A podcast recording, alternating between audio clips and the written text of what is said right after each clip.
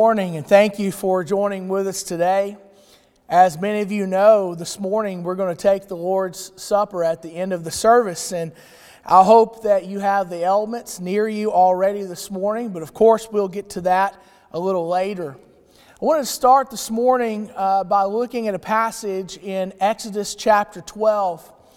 As you know, when Jesus and the disciples took what was what we know today as the Last Supper or uh, the Lord's Supper on that Thursday before he was crucified, they were actually taking part in a holy festival called the Passover. They were taking part in the Passover feast.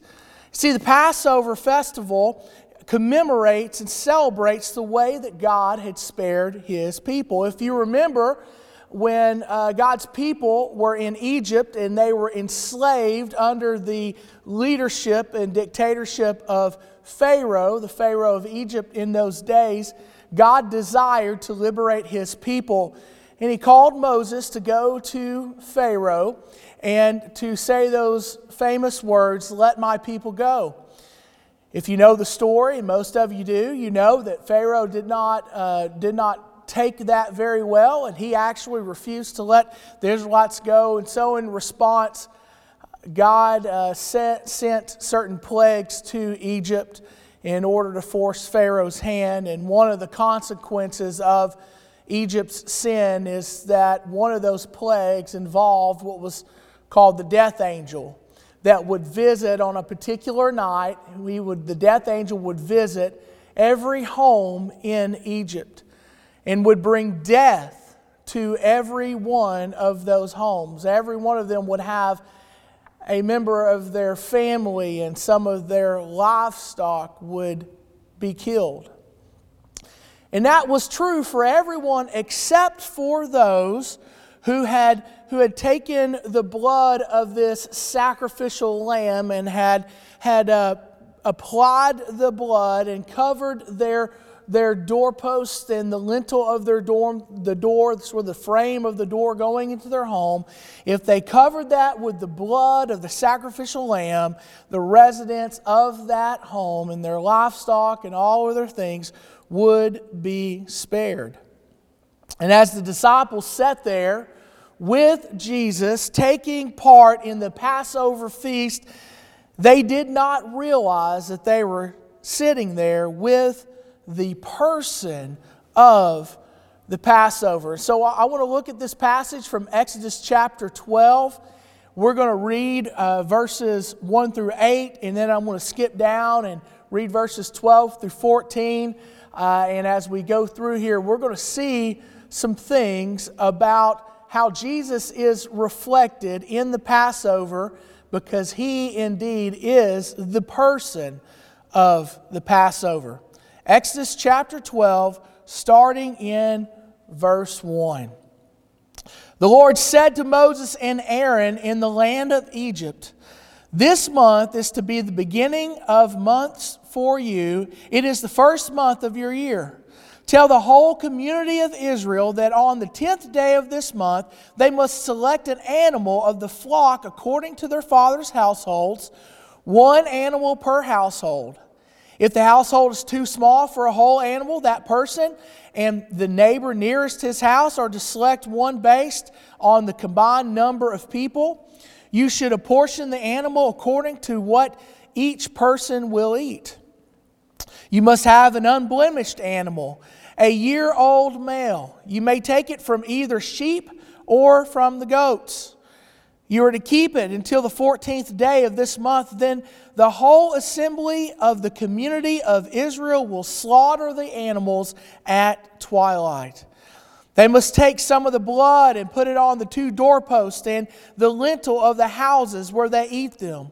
They are to eat the meat that night. They should eat it roasted over the fire along with unleavened bread and bitter herbs." Now down to verse twelve.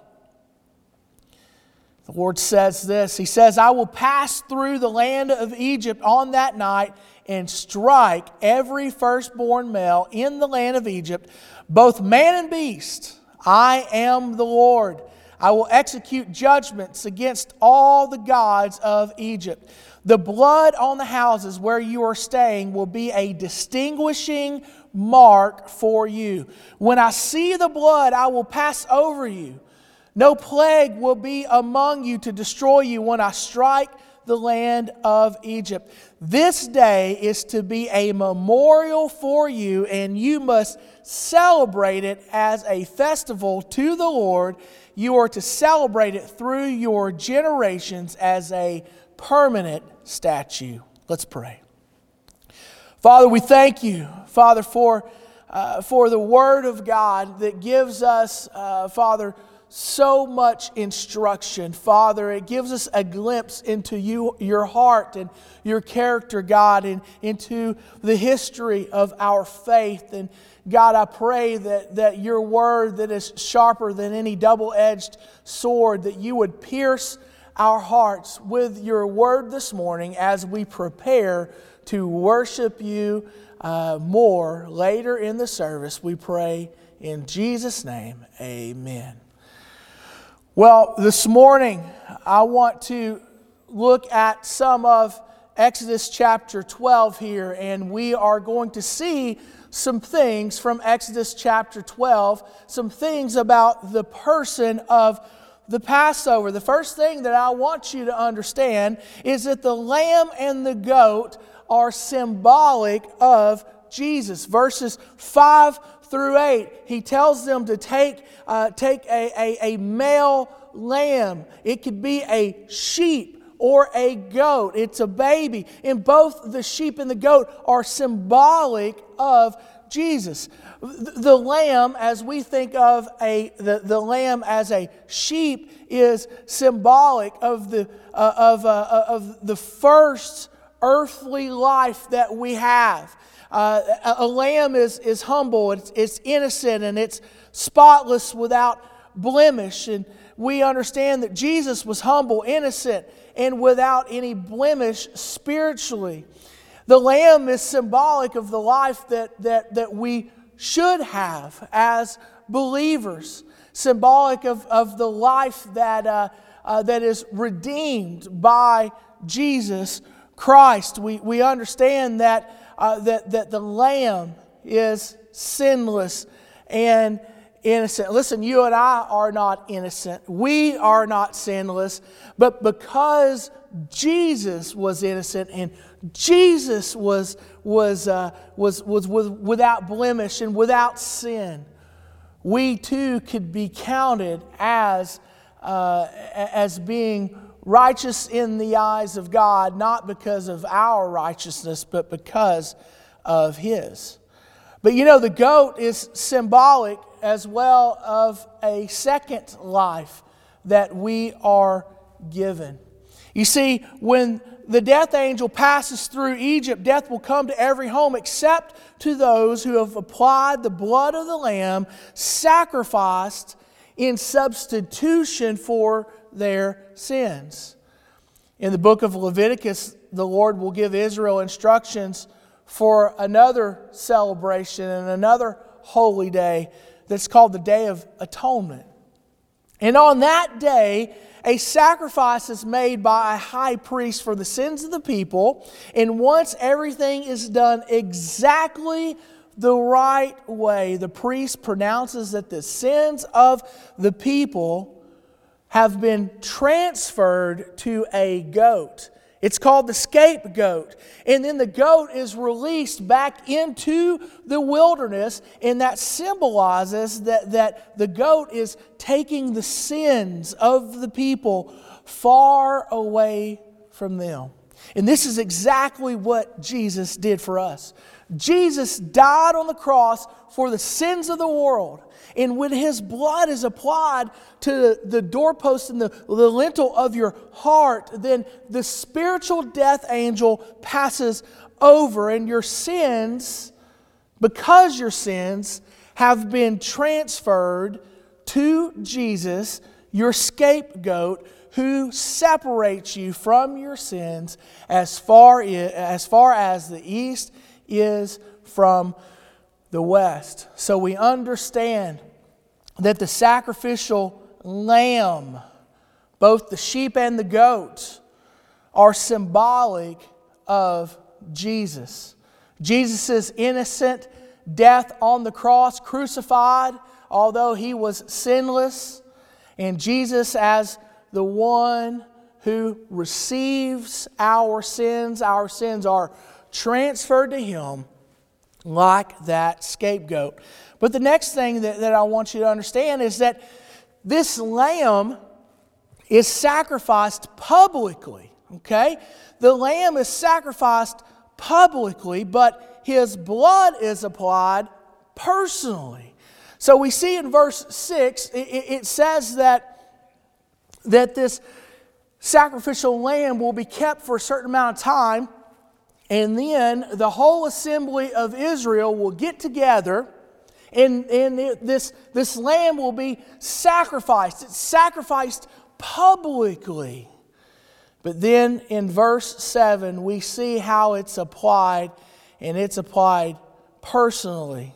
Listen, this represents an important piece of Christian theology.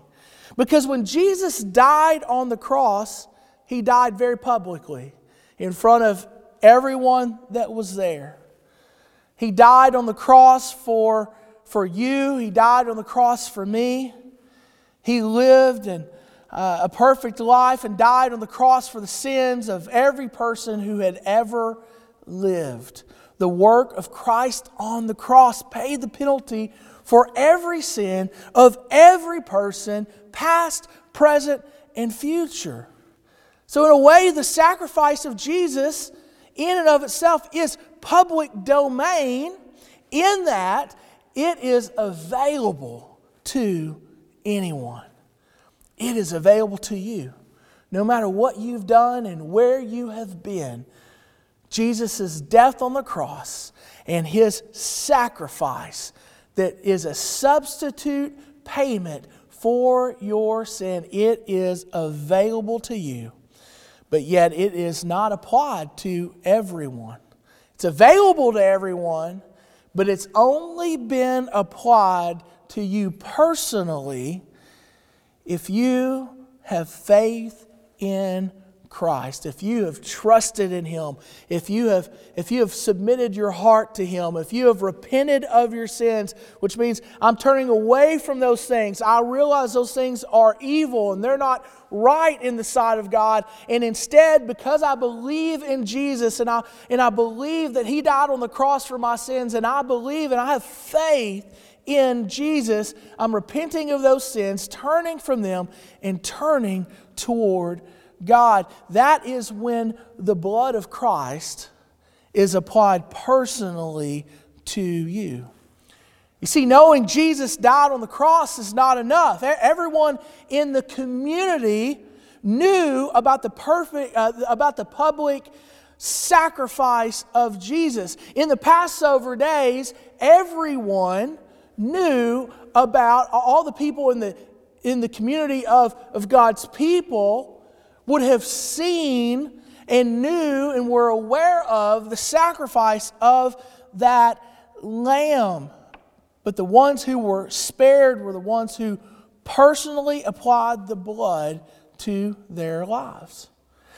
And today we celebrate with those who have a testimony of faith in Jesus Christ.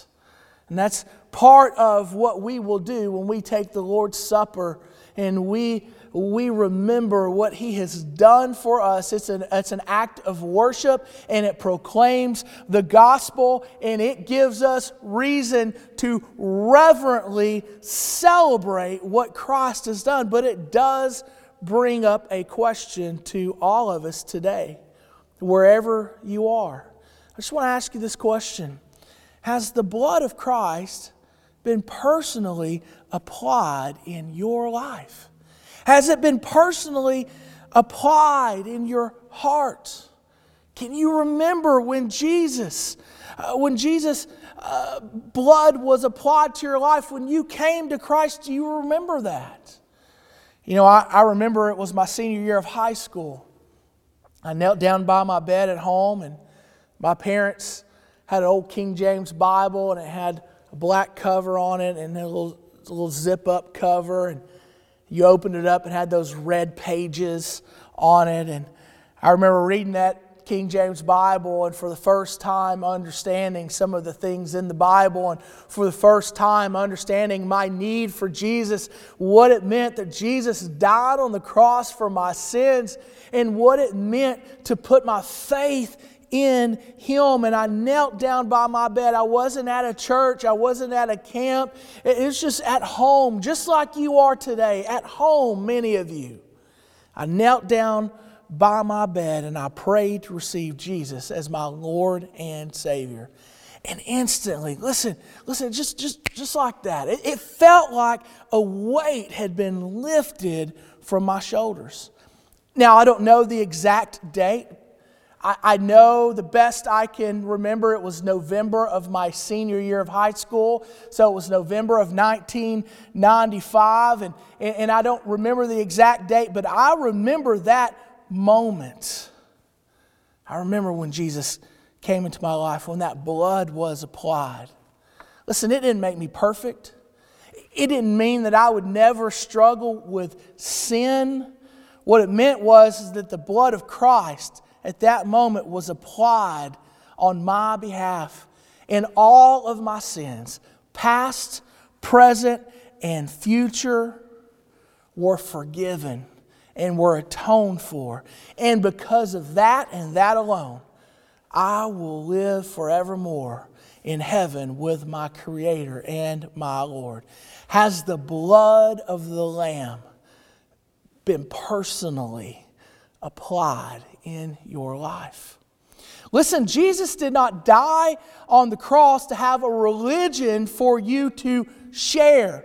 There's a lot of religions in the world. We've got a lot of religions. There were a lot of religions in that day. He died on the cross to share a relationship with you. Yes, there are religious aspects to our relationship with Christ. The Lord's Supper is a religious aspect of that. But that those religious things are symbolic of a real relationship. But listen, without the relationship, the religion is empty. We're just going to use unleavened bread and grape juice this morning. There's nothing special about those things in and of themselves. What's special, what is amazing, and what is holy is that which those elements represent. The broken body and blood of Jesus Christ shed on our behalf. I want you to understand also, the third thing is that the Passover feast was instituted to be a memorial of something God did that His people first experienced. God said, I'm going to, to do the Passover, okay? I'm sending the death angel, and if you will apply the blood to your doorpost, you will be spared. And indeed they were spared. And, and then God said, and I want you to celebrate this from now on. I want this to be a permanent thing that you celebrate and commemorate. Let this be a memorial of what I have done and what you have experienced. And when Jesus takes the Lord's Supper with His disciples at the Passover feast, He says to them, do this in remembrance of me. If you're taking the Lord's cup with us this morning, it means that you have already trusted in Jesus Christ as your Lord and Savior, that you have a testimony of faith in Jesus, that you have already experienced that blood being applied into your life. It means that blood has already been applied. And at First Baptist Church in Perryville, Arkansas, we ask that for anyone taking the Lord's Supper, that you have a testimony of faith, of salvation through faith alone in Christ alone. And then as a sign of your faith in Christ, that you have been at some point in your life scripturally baptized by immersion. And scripturally baptized by immersion means you're baptized after salvation. Baptism happens to somebody who has already been saved. Somebody whose heart has, has, has, has the blood of Christ already been applied to it. And so if that is your testimony here today, then we invite you to take the Lord's cup with us this morning as a brother and sister in Christ.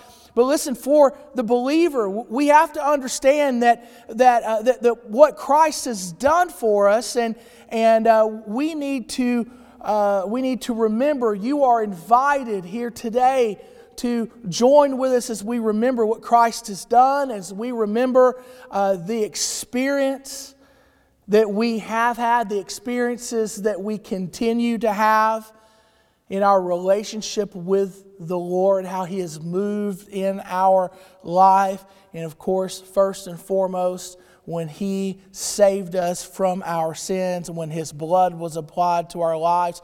Listen, if you don't have a testimony of salvation through faith in Christ, then your invitation this morning is, is not necessarily to remember. Your invitation this morning is to experience the work of Christ first and foremost, by having the blood of Christ applied to you personally this morning. Scripture tells us that salvation is found through faith alone in Christ alone.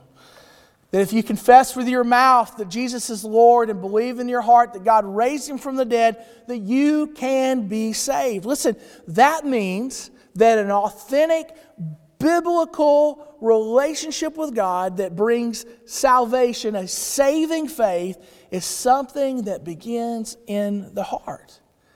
And in it, it bubbles up and becomes evident in our lives. Listen, you're not saved by any words that you say, but it's the words, though, can reflect the truth and the reality of what is in our heart. The Scripture says, whosoever shall call upon the name of the Lord will be saved. Not because of the words you say, but because of the faith that is in your heart. Have you called upon His name? If you haven't, you can do that right now, right where you are. You can call upon His name. You can turn from your sins and receive Jesus into your heart this morning. There are no magic words. There are, there are many examples of things that you could pray that are out there, but there are no magic words. It is a confession of faith from your heart to God's. You can do that right now. If that's you, listen, praise God. If that's you, we praise God. We celebrate with you this morning. But listen, you need to talk to somebody. I would love to talk with you. I would love to hear about what God is doing in your life. If you've made a decision for Christ, then as soon as possible, go and click on that online response tab and, and let us know so that we can get in touch with you, so that I can get in touch with you and connect with you. Listen, this morning, if you're here and you're a believer in Christ, and the truth is, is the blood of Christ has been already applied to your life, and as we prepare to take the Lord's Supper here this morning, let me encourage you to prepare your heart for this holy ordinance. See, the Lord's Supper is sacred. It should be done in complete reverence to Christ. As we remember what He has done, Scripture tells us that we should, we should not take the Lord's Supper in an unworthy manner, and we are called to examine ourselves before we participate. If you're not ready to receive the Lord's Supper this morning for whatever the reason, let me encourage you not to tune out when we get to that portion of the service. I want to encourage you to to watch and observe the ordinance being carried out, because Scripture tells us that when we take the Lord's Supper, that we are proclaiming the Lord's death until He comes. It symbolizes the gospel message. It preaches the gospel. And I don't know about you, but when I'm struggling with something, when I'm down about something, when I'm anxious about something, when I'm on edge about something, man, it's the Word of God and the gospel of Jesus Christ that anchors me and reminds me of His love for me. See, for the Passover feast, God's people were instructed to eat, to well, actually they were instructed uh, to eat unleavened bread for a week and then to remove all of the leaven from their home. Leaven is yeast, if you didn't know that. In Scripture, leaven or yeast often represents sin. And here's the principle of that. The Lord's Supper, being a holy and a very special thing, should not be observed or taken in the presence of sin. And so in just a moment, the music will begin. And you are invited to examine your heart this morning. And for some of you, that might mean that you just continue to praise God for what He has done. Some of you, that might mean as you examine your heart, God may reveal something to you, a sin or something that needs to be confessed, something that needs to be committed. And if you are a believer in Christ, we want you to examine your heart as you prepare to take the Lord's cup with us today. So, so right where you are, whatever you are doing, I invite you to worship with us, but also to examine your heart, to ready yourself to take part in this Christ-exalting act this morning.